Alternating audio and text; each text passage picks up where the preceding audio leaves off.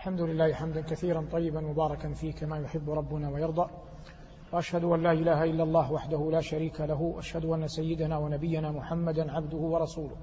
صلى الله عليه وعلى آله وأصحابه وعلى سائر من اقتفى أثره واتبع هديه بإحسان إلى يوم الدين. أما بعد أيها المباركون هذا لقاء متتابع لما قد سبق من لقاءات وهي تفسير لكلام رب العالمين جل جلاله. والآيات التي نشرف بالحديث عنها في هذا اللقاء المبارك هي من سورة الأحقاف. قول الله جل وعلا ووصينا الإنسان بوالديه ووصينا الإنسان بوالديه إحسانا حملته أمه كرها ووضعته كرها وحمله وفصاله ثلاثون شهرا حتى إذا بلغ أشده وبلغ أربعين سنة قال رب أوزعني أن أشكر نعمتك التي أنعمت علي وعلى والدي وأن أعمل صالحا ترضاه وأصلح لي في ذريتي إني تبت إليك وإني من المسلمين أولئك الذين نتقبل عنهم أحسن ما عملوا ونتجاوز عن سيئاتهم في أصحاب الجنة وعد الصدق الذي كانوا يوعدون. فنقول والله المستعان الآيات ظاهرة البيان وهي من أعظم وصايا الرحمن في القرآن لعباده. وقول ربنا جل ذكره وتبارك اسمه وصينا الإنسان بوالديه إحسانا ينصرف الوصية تنصرف الوصية هنا إلى الوالدين المباشرين الأب والأم. والله جل وعلا خلق أبانا آدم من غير أب وأم خلقه بيده. ثم إنه جل وعلا من ضلع آدم خلق أمنا حواء فاستوى بذلك أن آدم لم يخلق من أب ولا أم وخلقت حواء من ضلع رجل. ثم إنه جل وعلا كتب أن يكون كل أحد عن ذكر وأنثى. ثم إنه جل وعلا بعد ذلك خلق عيسى ابن مريم من أم من غير أب بنفخة نفخها جبرائيل في جيب درع مريم ابنة عمران. فاستوت الأحوال الأربعة المتصورة عقلا. هذا كله توطئة. فلما كان الوالدان بقدر الله هما السبب في وجود كل أحد كل بحسبه وصى العلي الكبير بهما. والمرء قبل أن يصنع أي أمر يستصحب وصية الله جل وعلا. وقد مر معنا في حلقات عدة وسيمر معنا أن الدين قائم على تعظيم الله جل جلاله. ومن تعظيم الله جل جلاله تعظيم أمره. والنظر بكل قلب وجارحة. إلى أوامر الله فيأتيها الإنسان طوعا يريد ما عند الله جل وعلا من الثواب. قال تباركت أسماؤه وجل ثناؤه ووصينا الإنسان بوالديه إحسانا. ثم بين بعد إجمال قال حملته أمه كرها ووضعته كرها والكره هو التعب الناجم عن مشقة لكنه محبوب إلى النفس محبوب إلى النفس. ذلك أنه ما من, ما من امرأة إلا وتحب أن تحمل وتضع. ولذلك لو قدر أن امرأة ما عقيم فإنها تسعى في أن تلد. هذا شأن النساء جميعا إلا ما ندر وما ندر لا شاذ لا حكم له. والمقصود من هذا أن الله جل وعلا بين هنا أن شأن الأم أولى بالإحسان من الأب لكن ينبغي أن يعلم أن برك لأمك ليس معناه عقوقك لأبيك وإنما يبقى للأم درجات ثلاث زائدة عن بر الوالد. لقوله صلى الله عليه وسلم في الحديث الصحيح لما سئل من أحق الناس بحسن صحابتي؟ قال أمك ثم أمك ثم أمك ثم ثم أبوك. قال ربنا حملته أمه كرها ووضعته كرها. وفق الصناعة النحوية فإن كرها هنا تنصب على أنها حال. وبعض أهل العلم ممن لهم في الصناعة النحوية يقول إنها أولى أن تعرب نعتا لمنعوت محذوف أي حملته حملا ذاكره لكن الأول أو أولى لوقوعه في العربية كثير فإن كرها بالاتفاق مصدر والمصدر إذا جاء منكرا صح أن يجيء حالا.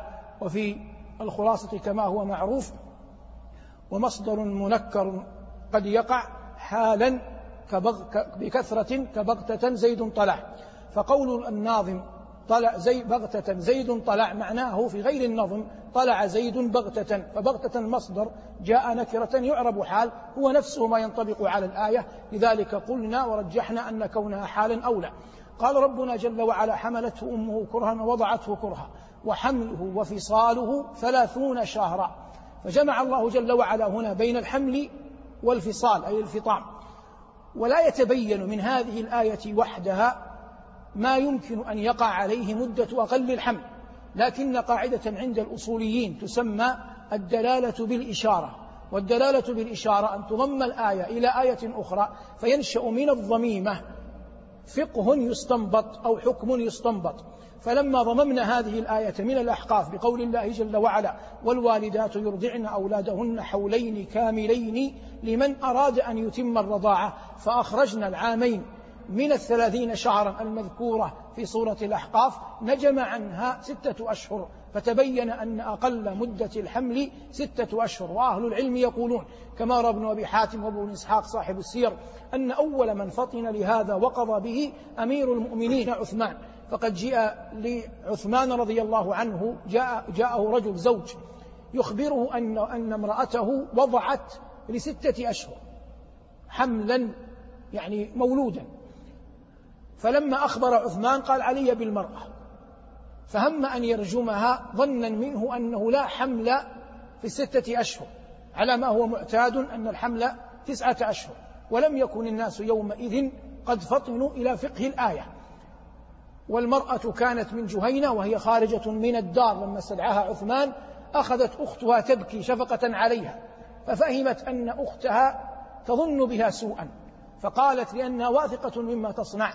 قالت ما يبكيك؟ والله ما التبس بي رجل غيره يعني زوجها. فهي واثقة من براءتها وإن كانت لا تعلم كيف ولدت لستة أشهر. فغدت إلى عثمان فعلم علي رضي الله عنه بالخبر. فلما أخبر علي قال لعثمان ليس لك عليها سبيل. يعني لا يمكن أن يقام عليها رجل. ثم بين.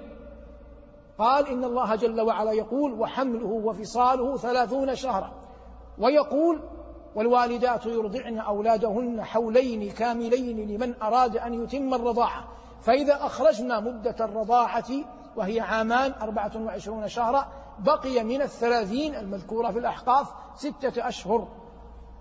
فقال عثمان رضي الله عنه وعن علي قال لعلي ما فطنت لهذا من قبل. ثم أضحت أمرا سائرا إلى اليوم ولم يزده الطب الحديث إلا إلا تأكيدا. والمقصود أن الفهم في كلام الله يختلف من شخص إلى آخر ولا يمكن إغلاق هذا الباب وبعض الناس زمن علي رضي الله عنه وأرضاه كان يرى أن لآل البيت عصمة والحق أن لا عصمة لهم. فجاء إلى علي رضي الله عنه وأرضاه يريد أن يستفزه وينشده كلمة تؤكد هذا المنح. فقال هل خصكم رسول الله صلى الله عليه وسلم بشيء يريد آل البيت؟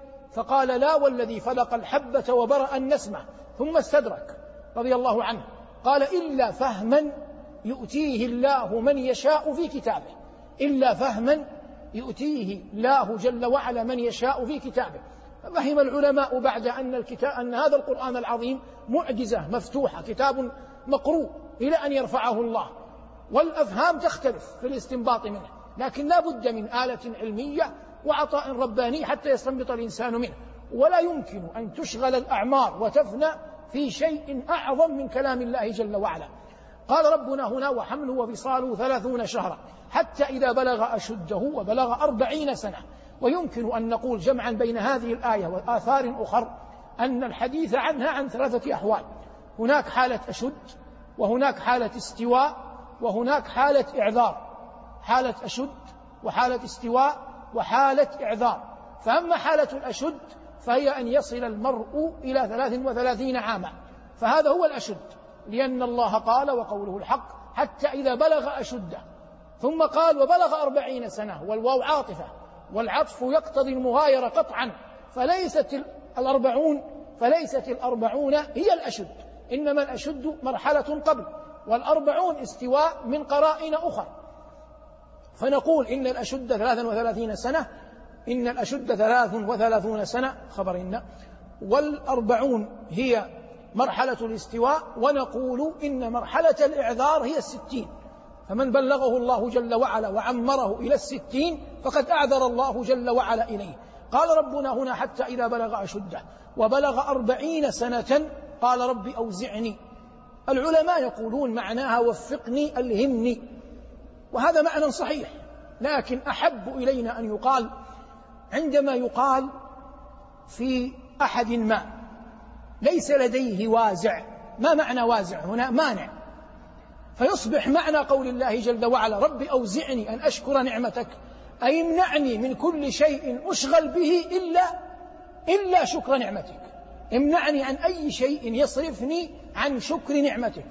ويمكن أن تكون كما حرر أهل العلم بمعنى وفقني وألهمني. رب أوزعني أن أشكر نعمتك التي أنعمت علي وعلى والدي وأن أعمل صالحا ترضاه. وهذا دعاء الصالحين والعلماء يقولون يتأكد هذا الدعاء عند حق كل من بلغ الأربعين. يتأكد هذا الدعاء في حق كل من بلغ الأربعين. قال ربي أوزعني أن أشكر نعمتك التي أنعمت علي وعلى والدي وأن أعمل صالحا ترضاه. وأصلح لي في ذريتي.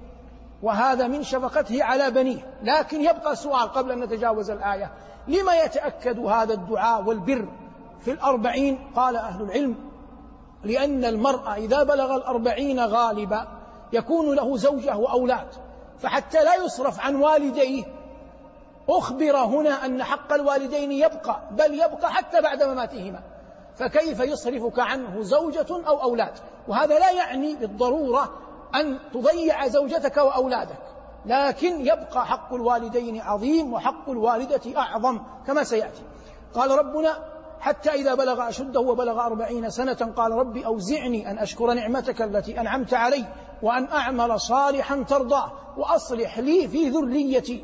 فالإنسان كما من الله عليه إن كان من الموفقين ببره لوالديه يرغب إلى الله ويعلم أن القلوب بيد الله فيجأر إلى الله يسأله أن يبره أن يبره أولاده ويرزق صلاح الذرية ويرزق برهم وهذا كله من الخير العظيم لأن المرء إذا كتب الله له الجنة لا يتمنى أحدا غير الأنبياء معه أولى من الأنبياء من ذريته. ولهذا قال الله تطمينا لأوليائه والذين آمنوا واتبعتهم ذريتهم بإيمان.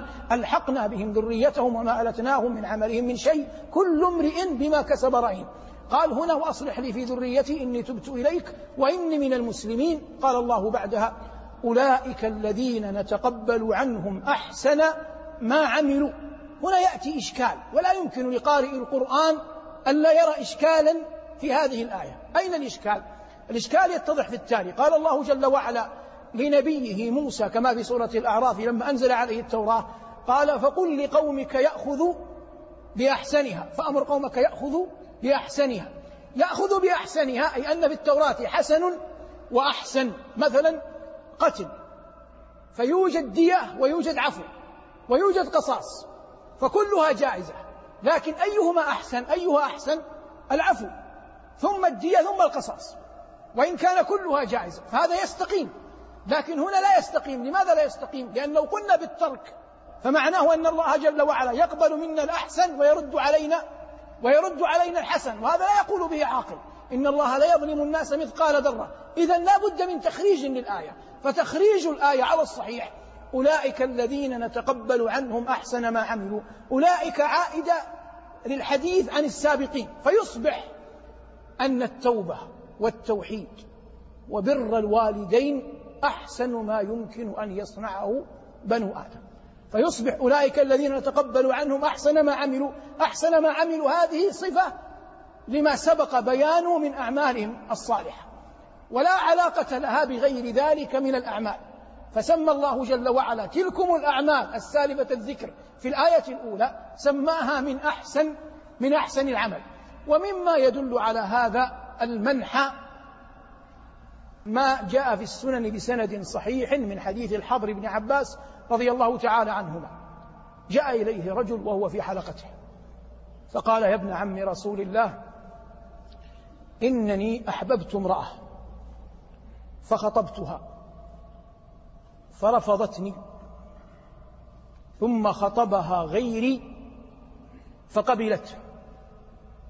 فأدركني حنق عليها فقتلتها. فهل لي من توبة؟ فقال له ابن عباس ألك والدة؟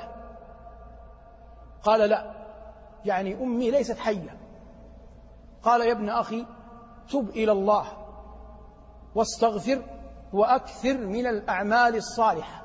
ثم خرج الرجل من الحلقة فجاء عطاء أحد تلاميذ ابن عباس. فقال يا ابن عم رسول الله أراك سألت الرجل عن أمه. فقال ابن عباس والله لا أعلم عملا أحب إلى الله من بر الوالدة.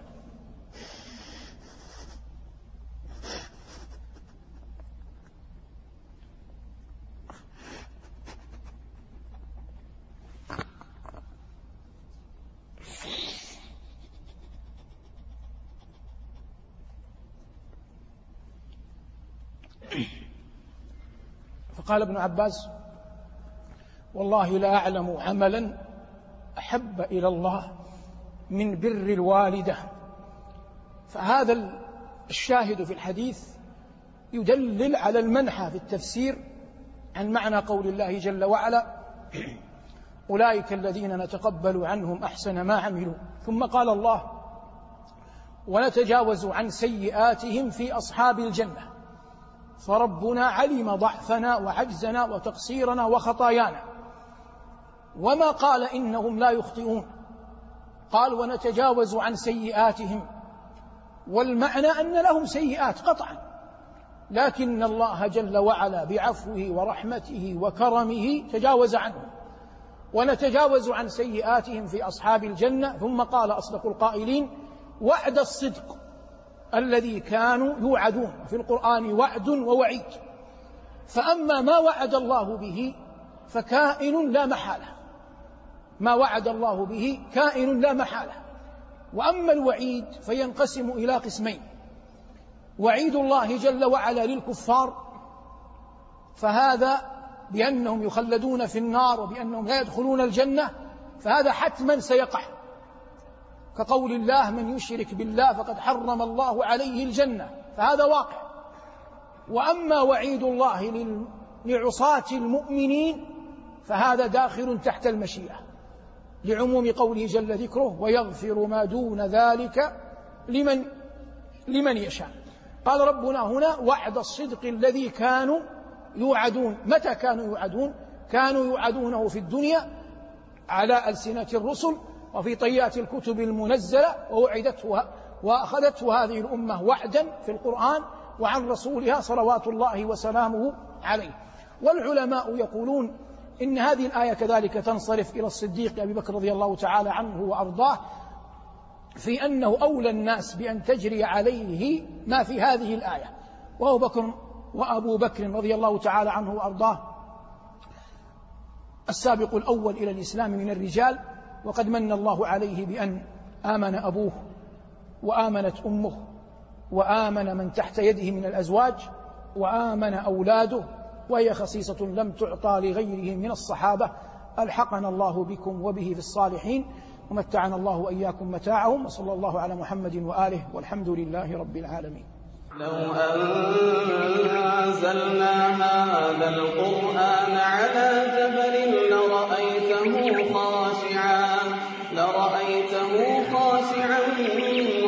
متصدعا من خشية الله. وتلك الأمثال نضربها للناس